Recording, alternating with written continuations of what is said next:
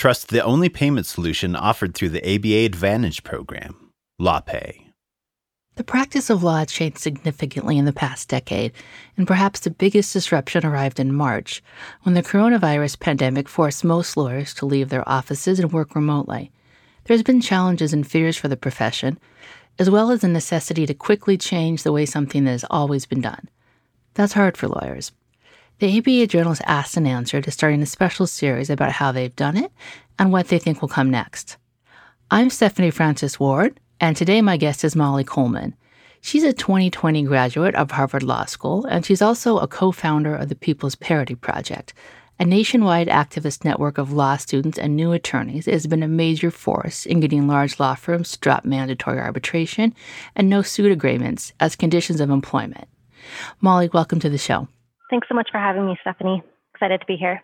Well, great. So, uh, usually before I do my interviews, I look through my guest Twitter feeds and I discovered that you were from St. Paul and you moved back home right around the same time that George Floyd was killed while in police custody. What I wanted to ask you off first off is if your your background is civil rights work, then going back home right around the same time this happened and it's in your hometown, what was that like and has it changed your outlook at all on civil rights for people? Yeah, absolutely. I mean, I feel incredibly lucky to be here right now. I, like you said, I moved back a week or two before George Floyd was murdered, and having the ability to be in proximity with the community right now has been. Um, there's no place else I would rather I would rather be right now. I think seeing the ways in which a movement has been catalyzed, the ways in which we are going to see big structural reform, not just here in the Twin Cities, but I believe around the country as a result of this murder and the uprisings that are taking place again here in the Twin Cities, but around the world. And it's really reinforced to me what the role of a lawyer should be. The people who are leading this are not lawyers. It is not even the civil rights lawyers. It is activists, community members on the ground. And if I think about what is my role as a lawyer and what is what is the role of law students and lawyers everywhere, it's to follow. We should be supporting. We should be here, you know, in the moment. We should be legal observing, ensuring that cops aren't allowed to violate the rights of protesters with impunity. But we should also be thinking about long term whose voices are we listening to and who's at the table. And for the most part, I don't think that's lawyers. And I wanted to ask you how you think social media is playing a role in changing um, with civil rights for people.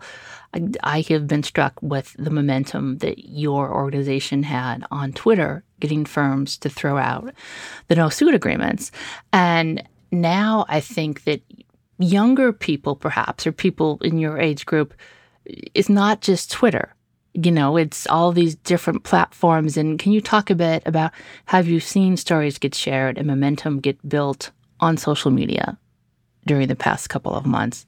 Yeah, I mean, again, I think all of the ways in which it's been used to organize, right? So we're seeing here in the Twin Cities, folks are using Twitter to do real time updates about what the needs of different communities are. Where do they need toilet paper brought? Where do they need food brought? Where are they full on um, women's hygiene products? Where are they in need of XYZ? And how do you match the resources available with um, the supplies that I need? So I think even just that feels transformative to me that people are able to truly support their community in the way that's needed and not the way that they think is best when they're able to get those real time updates. We're seeing people who are planning a community, you know, especially after the first few days of the protests, we there's the need for community cleanups that call would go out on Twitter, it would go out on Facebook. Hundreds of people would show up to support. Same with the actions themselves. Um, there's a real way to connect with a larger audience and not just with your small circle, whatever that circle may be. I think the other thing that's so important here is the way in which social media can act as an equalizer. I think that it can allow people to have conversations with those in positions of power that you might not be able to have if it required you to set up a meeting, go to an office, get pre screened by somebody's staff, you're able to tweet at the mayor of Minneapolis and tell him that you don't appreciate his lack of support for defunding the police. You're able to communicate with the senators, the Republican senators in Minnesota, who have said that there's no chance for police reform this year. So I think that that has been it's so powerful to see and how people are forced you, know, you can you can mute people but if you're on twitter you can't you can't shut down the whole conversation you're forced to grapple with the pain that people are expressing the calls for change that people are expressing it's something that you know we've thought about a lot as we've done our digital organizing within PPP.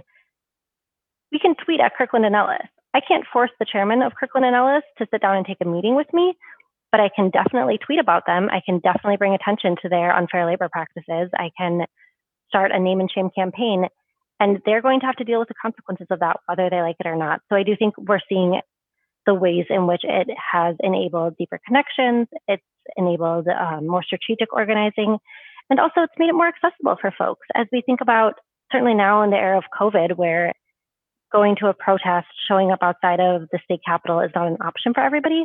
We also think about who was shut out from that in person activism before, whose voices weren't able to be heard when it required some degree of physical proximity. And I think now having the ability to engage digitally is really opening up organizing spaces for far more people than have been able to be involved before.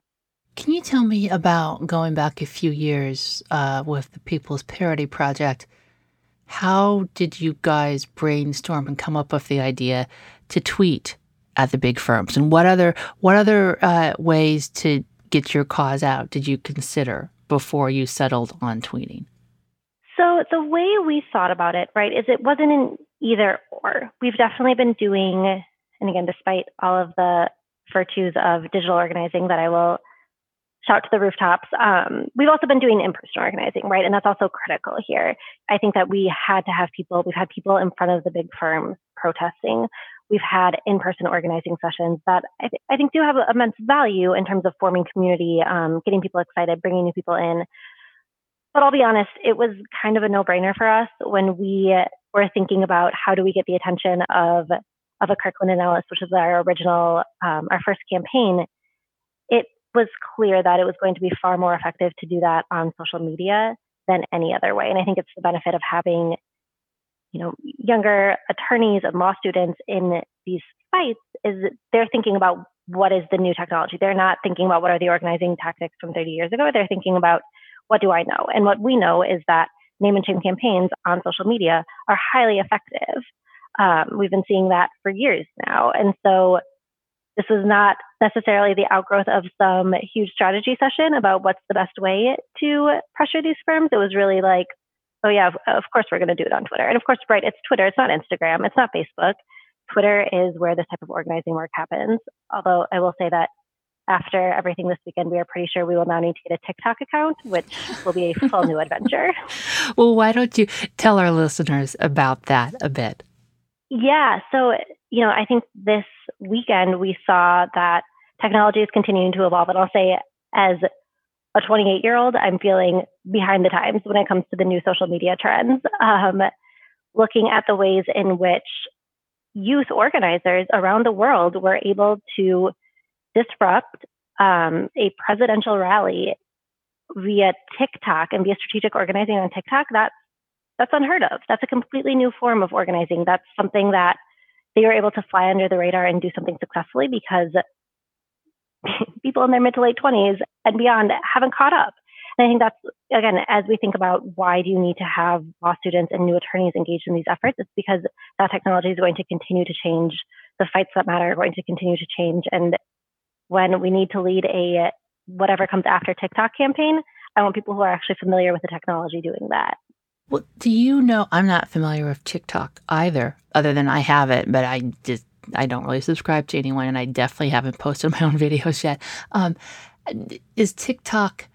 Is it something that it's not permanent, like Snapchat or an Instagram story, or can it be permanent? Because one of the things that fascinates me with activism right now is if you put the information up in a story, I feel like it's hard to be tracked by people in power. And I, I personally, I would hate being tasked with tracking Instagram stories or any kind of thing that's not permanent that I can't search with a hashtag? My understanding, and I could have this totally wrong, is that there's a way to make your TikToks temporary. I think that you can have them up there kind of the way like an Instagram post would be, so it lasts. But with the youth organizers um, disrupting Donald Trump's rally, my understanding is that they were setting them to delete after 24 or 48 hours, so they mm-hmm. were less traceable. Okay. And do you think, I mean, I suppose they are now, but have people in power and the people who work for them, have they even thought about tracing digital activism in information that's not permanent?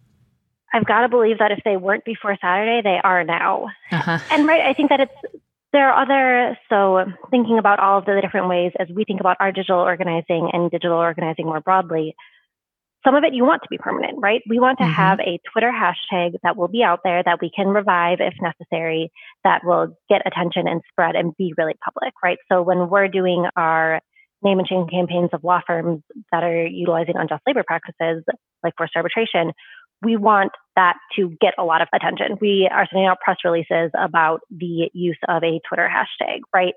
So that you want to last in the type of organizing that we saw over the weekend, right, that's more, um, you want it to be under the radar. You want it to be over Slack or Signal or Instagram stories or not permanent TikTok videos, right? Because that's how you're going to get people to engage in a mass surprise action. And that's a, that's a very different type of organizing. It's a very different strategy, but they both absolutely have their place and I think are critical to this new wave of activism that we're seeing. We have seen uh, the big firms and in some cases the corporations react to activism your group has done. Do you see or have you seen the courts reacting and being influenced by the digital activism as well? Yeah, absolutely. I mean, right now we are, last week we saw John Roberts come in with the liberals on DACA. John Roberts coming in with the liberals on the LGBTQ Title VII cases. This is not a coincidence, right? This is the result of John Roberts' fear that a Democratic administration is going to come in and radically transform the way the federal courts are structured. We saw this, I think we saw this in the switch in time in FDR's administration. It was a different type of pressure. Um, it was, you know, pressure from an earlier era. We're seeing it now updated for 2020. We're seeing the pressure campaigns on social media. We're seeing the ways in which activists and party insiders are starting to talk about the need for court reform, the resurgence of the term pack the court, the high levels of public support that we're seeing for court reform. John Roberts can read can read the polls as well as anybody. He can see the conversations that are happening. We know at least Elena Kagan is on Twitter in some form or another. So I absolutely think we're seeing the results of this. The problem is, right, what happens what happens when that pressure stops? It's not enough for six months of a Pack the Courts campaign to lead to two good decisions from the Supreme Court when the rights of people throughout the country are dependent on, on what that court does. So it's not enough, but I do think we are starting to see the ways that it works. The other thing that I would add on that is that people are engaged to some extent around the Supreme Court you don't see the same pressure around the district courts. You don't even see the same pressure around the appellate courts. You're not seeing the same pressure around the state courts. A lot of harm is done by those lower courts, but it's not getting the attention. It's not getting the digital mobilization. It's not getting people out protesting in front of buildings. So when we think about what the role of public pressure is in influencing the judiciary, I do think we need to acknowledge that absent a massive education campaign about the importance of the lower courts, we're not going to see pressure working in the same way because we're not getting that pressure. Hmm. Interesting.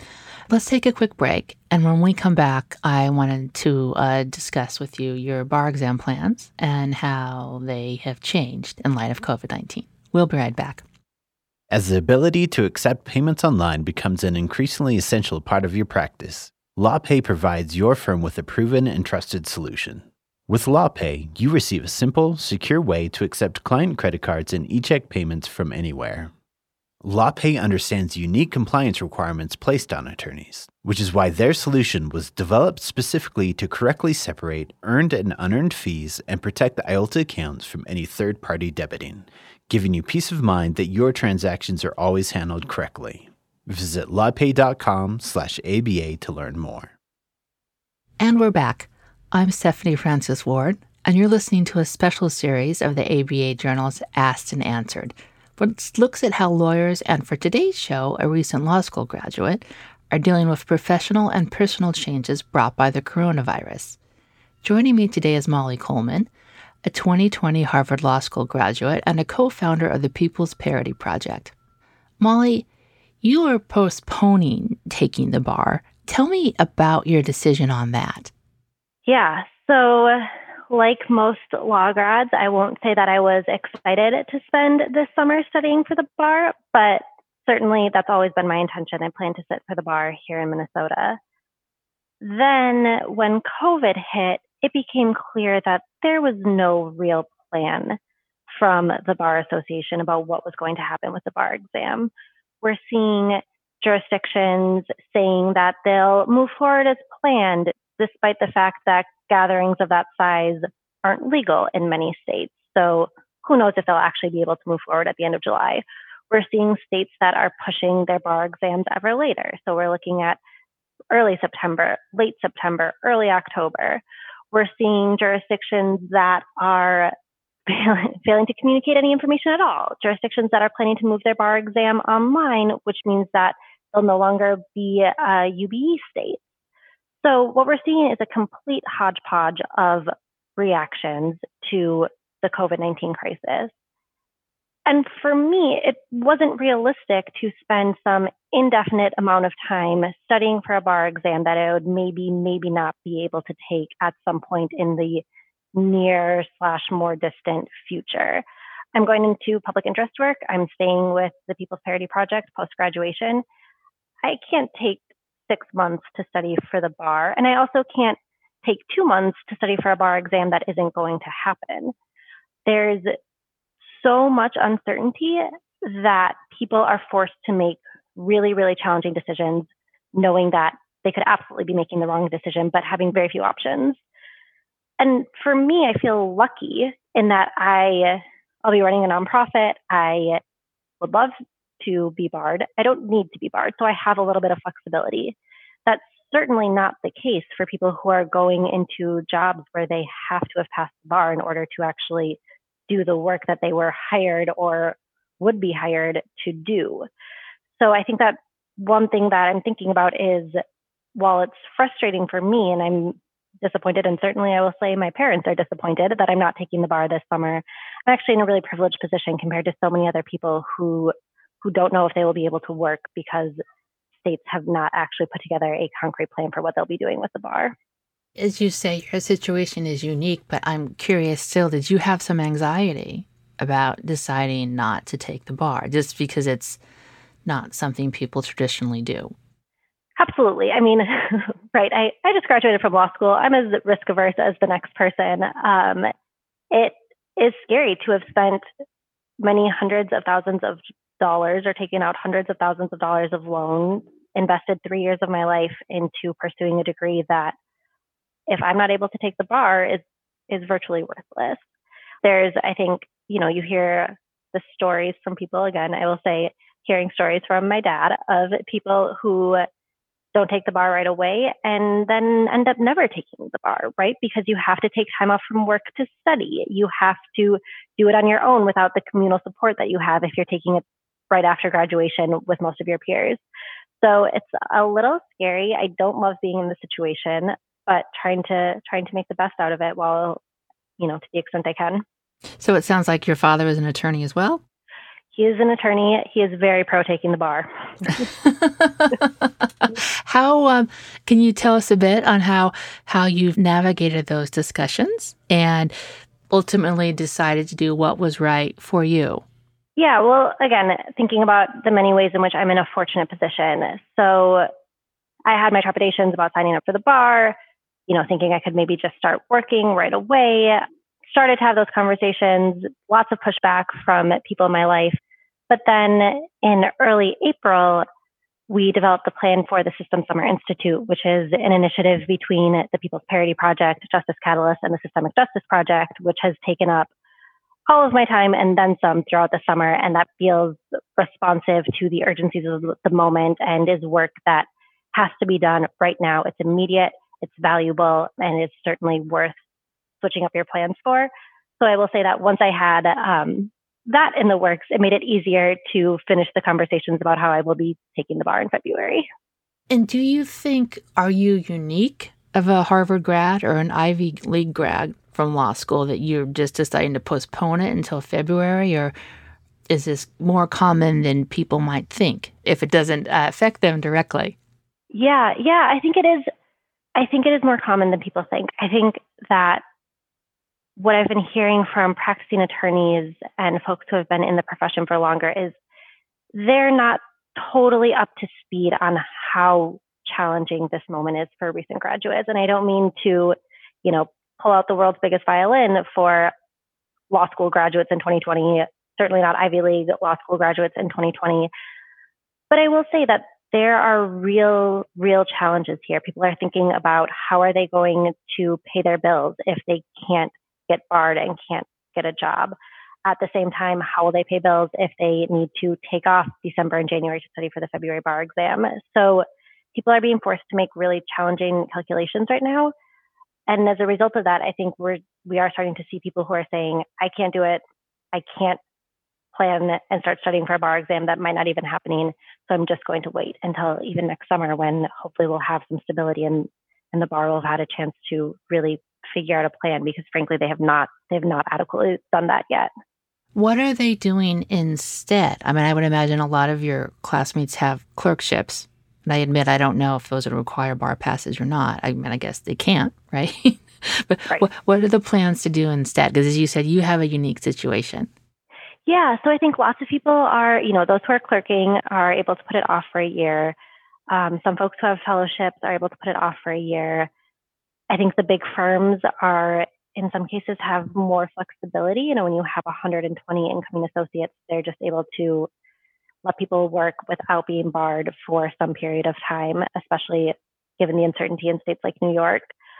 And then other people are saying, what can I do that's responsive to this moment? And maybe that's totally scrapping the plans that I had, but working in community with others. And maybe it's working in an organizing job for a year to support an equitable response to COVID 19 rather than going straight into public defense or legal aid work.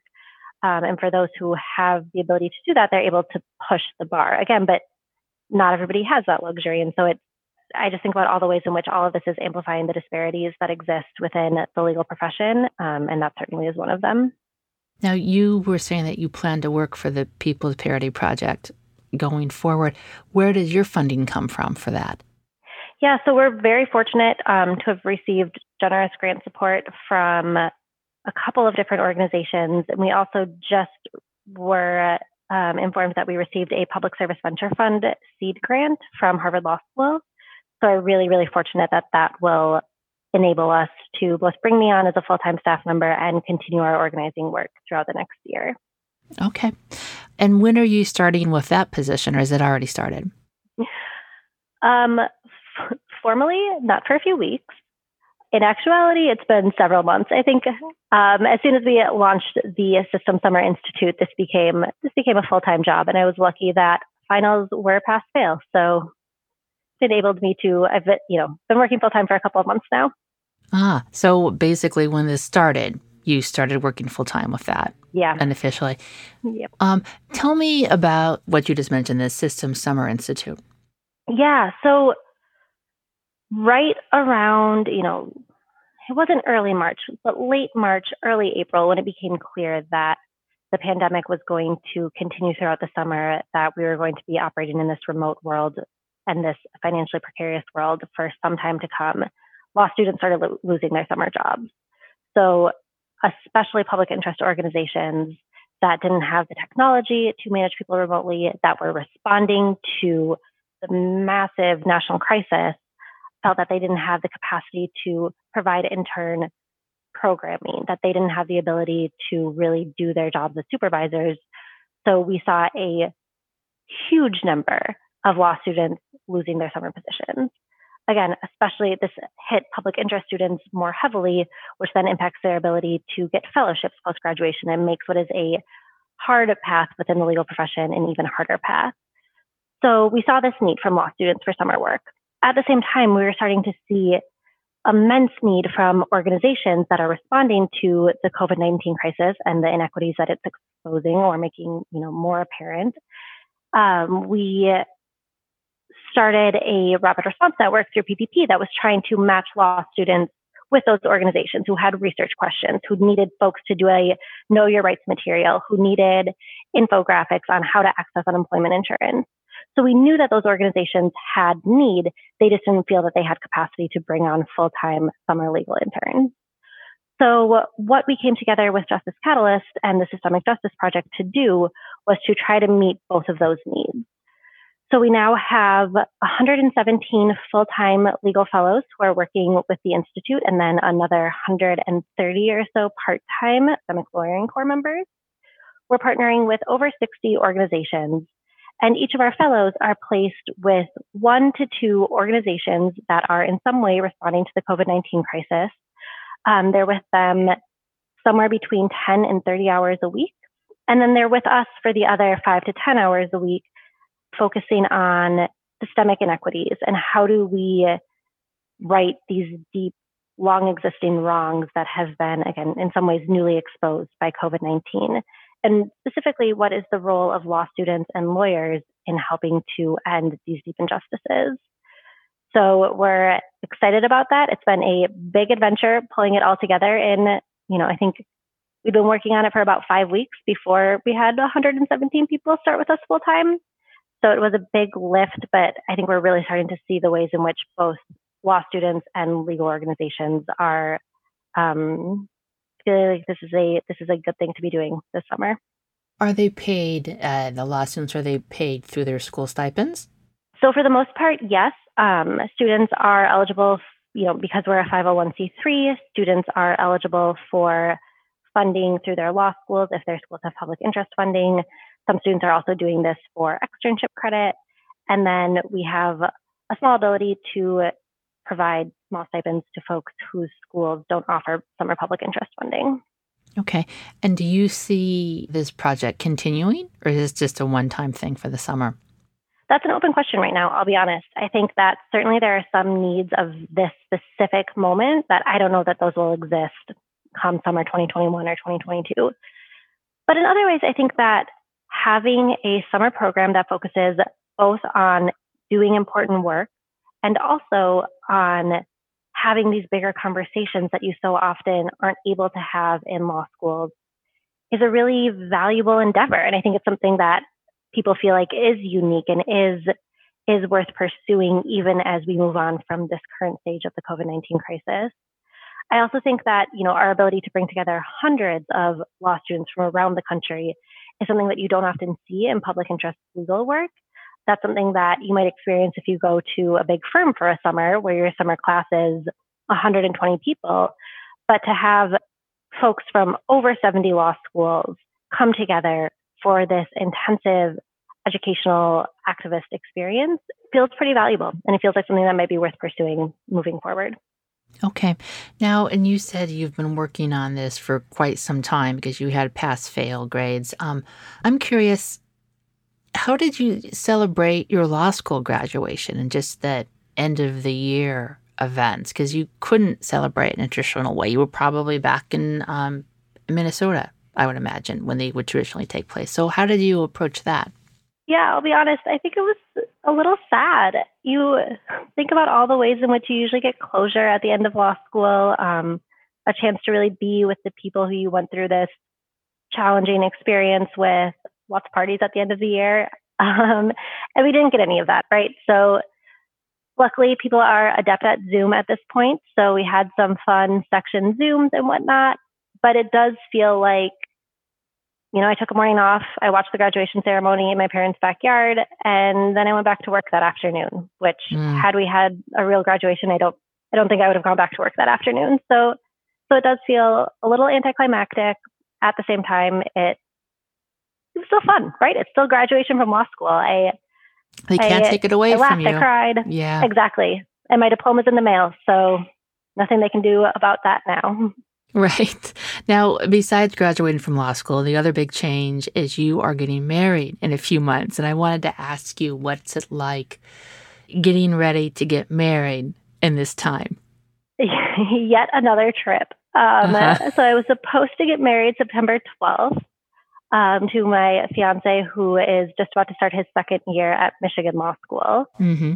We then, in the midst of all of this, you know, the idea of bringing even a small group together for a wedding and having to spend the next two weeks on the edge of my seat, making sure that nobody had gotten sick at the wedding, that's not mm-hmm. fun. That is not mm-hmm. worth it. So we've been able to postpone to next year. Oh, you mean 2021? 2021. Yep. Oh, wow. Taking that off. Huh. Yeah. Huh. Well, it should be fine then. what a time. Well, did you originally plan to live in Michigan while he goes to law school and do your job there? Because if you didn't, now you can, or he doesn't. I don't know what Michigan's plans are yet for the fall semester, but I guess the upside is you have a lot of choices. Almost about where you can so live. I was, I was originally thinking I would go to DC. Then I was thinking maybe I would stay in Boston. He's a, he would be in Michigan, but I would be able to go visit. Um, and then all of a sudden, COVID happened. Everything was up in the air. So many questions about what's next. And so we signed this lease in St. Paul and said, you know, there is a complete lack of certainty about basically every aspect of life right now. So we are going to have an apartment for at least six months. Did you choose St. Paul in part because it's home, but also it's less expensive, I would imagine, than DC or Chicago? 100%. Yeah, it's it's home and I want to be here. And again, given everything happening, I'm so grateful to be here. But again, going into nonprofit work um, with the law school debt that I have, I will say that the lower cost of living is a huge appeal. And I think people, again, as we think about what remote work could look like for a year or even longer, people are starting to think that maybe maybe New York, Boston, DC are not not where I need to be right now. Well, so I'm thinking though, so if your fiance is going into his second year and you just graduated, you've already had a long distance relationship, but with COVID, you've started living together again, right? A weird COVID positive definitely. Uh, how has that worked out? Because I, I can see where it could be great, but it's also it's stressful, and you're in each other's space. Yeah, um, it has been a very fun adventure. We, you know, we're both working from home. We're in a one bedroom apartment, but I could not feel luckier. It's fun. It is. We did not expect to be living together this summer. I feel lucky that we are and are going through this with another person. Have this great space. So although we are a little bit in each other's hair at some times, it's it's mostly been a very good thing. Well, and I think that's a sign you're meant for each other. So congratulations. Thank you. What's like one thing you miss the most about life before the pandemic? I miss being in person, and especially for PPP. We have worked together intensely for several years now. You know, our original founders who are all staying on our steering committee for our board of directors, we work together a lot.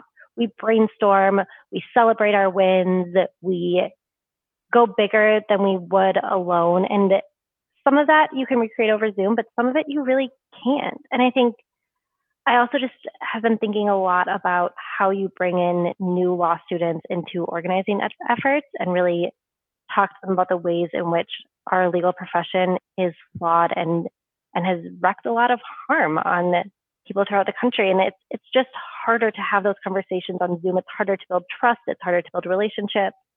And so I do miss all of that. And I've been thinking a lot about what that will look like moving forward as we kind of settle into this new life for at least a while.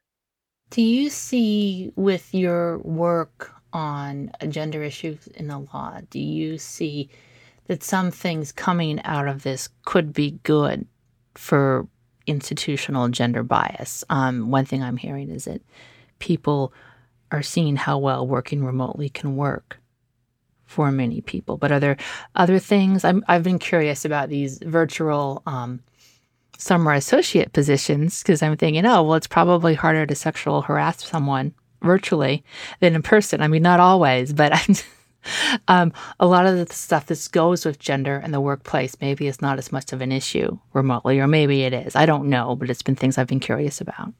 Yeah, I think it's really interesting. And I think so much of it feels unknown. I think that we as a profession have an incredible ability to create new problems. So while I do think there is some reason to think that we could be moving in a more equitable direction as people have more flexibility as people, as we see that you can work remote and it's really not that hard. Um, when we, I, I think that's an interesting point about the lack of sexual harassment over Zoom. Certainly, when you're thinking about law firm summers, you're not doing the booze filled parties that you would be if you were in person. So I think there's a chance that this, you know, starts to at least rectify some of those wrongs that we see or that harm that we see perpetrated within the profession. I'm skeptical though. I think that there's that in order to really create change on some of these these deep inequities that we see, there needs to be a real reckoning with the root causes. And I don't know that moving to Zoom alone will be enough to force that reckoning. And I also have been thinking about the ways in which we'll see more lawyer created harm as we move forward, thinking about um, the role, as always, of that forced arbitration will play in ensuring that people don't have access to relief if they experience um, workplace harm as a result of COVID 19. I think that we'll continue to see the legal profession not necessarily being a force for good in the world if we don't if we don't force that deep reckoning. And I don't know that that the virus alone will do that. Okay. And are there some things you don't miss about life before COVID 19? Um, dress pants. Mm. I definitely don't miss. I love wearing jeans or sweatpants all day, every day because nobody will ever see them. I also, whew, it's hard. It's hard. I miss. I miss a lot more than I don't miss. Mm-hmm. I think gotcha. you know there's adjusting and acclimating, but this this world does not feel as good as the one we had six months ago. Gotcha. Well, Molly, thank you so much for joining us today. It was great speaking with you. Thanks so much, Stephanie. Yes. And listeners, thank you for joining us as well. If you like what you heard today, please find us and rate us in Apple Podcasts, Google Play Music, Google Podcasts, or your favorite podcasting app. We'll see you next time for another episode of the ABA Journals Asked and Answered.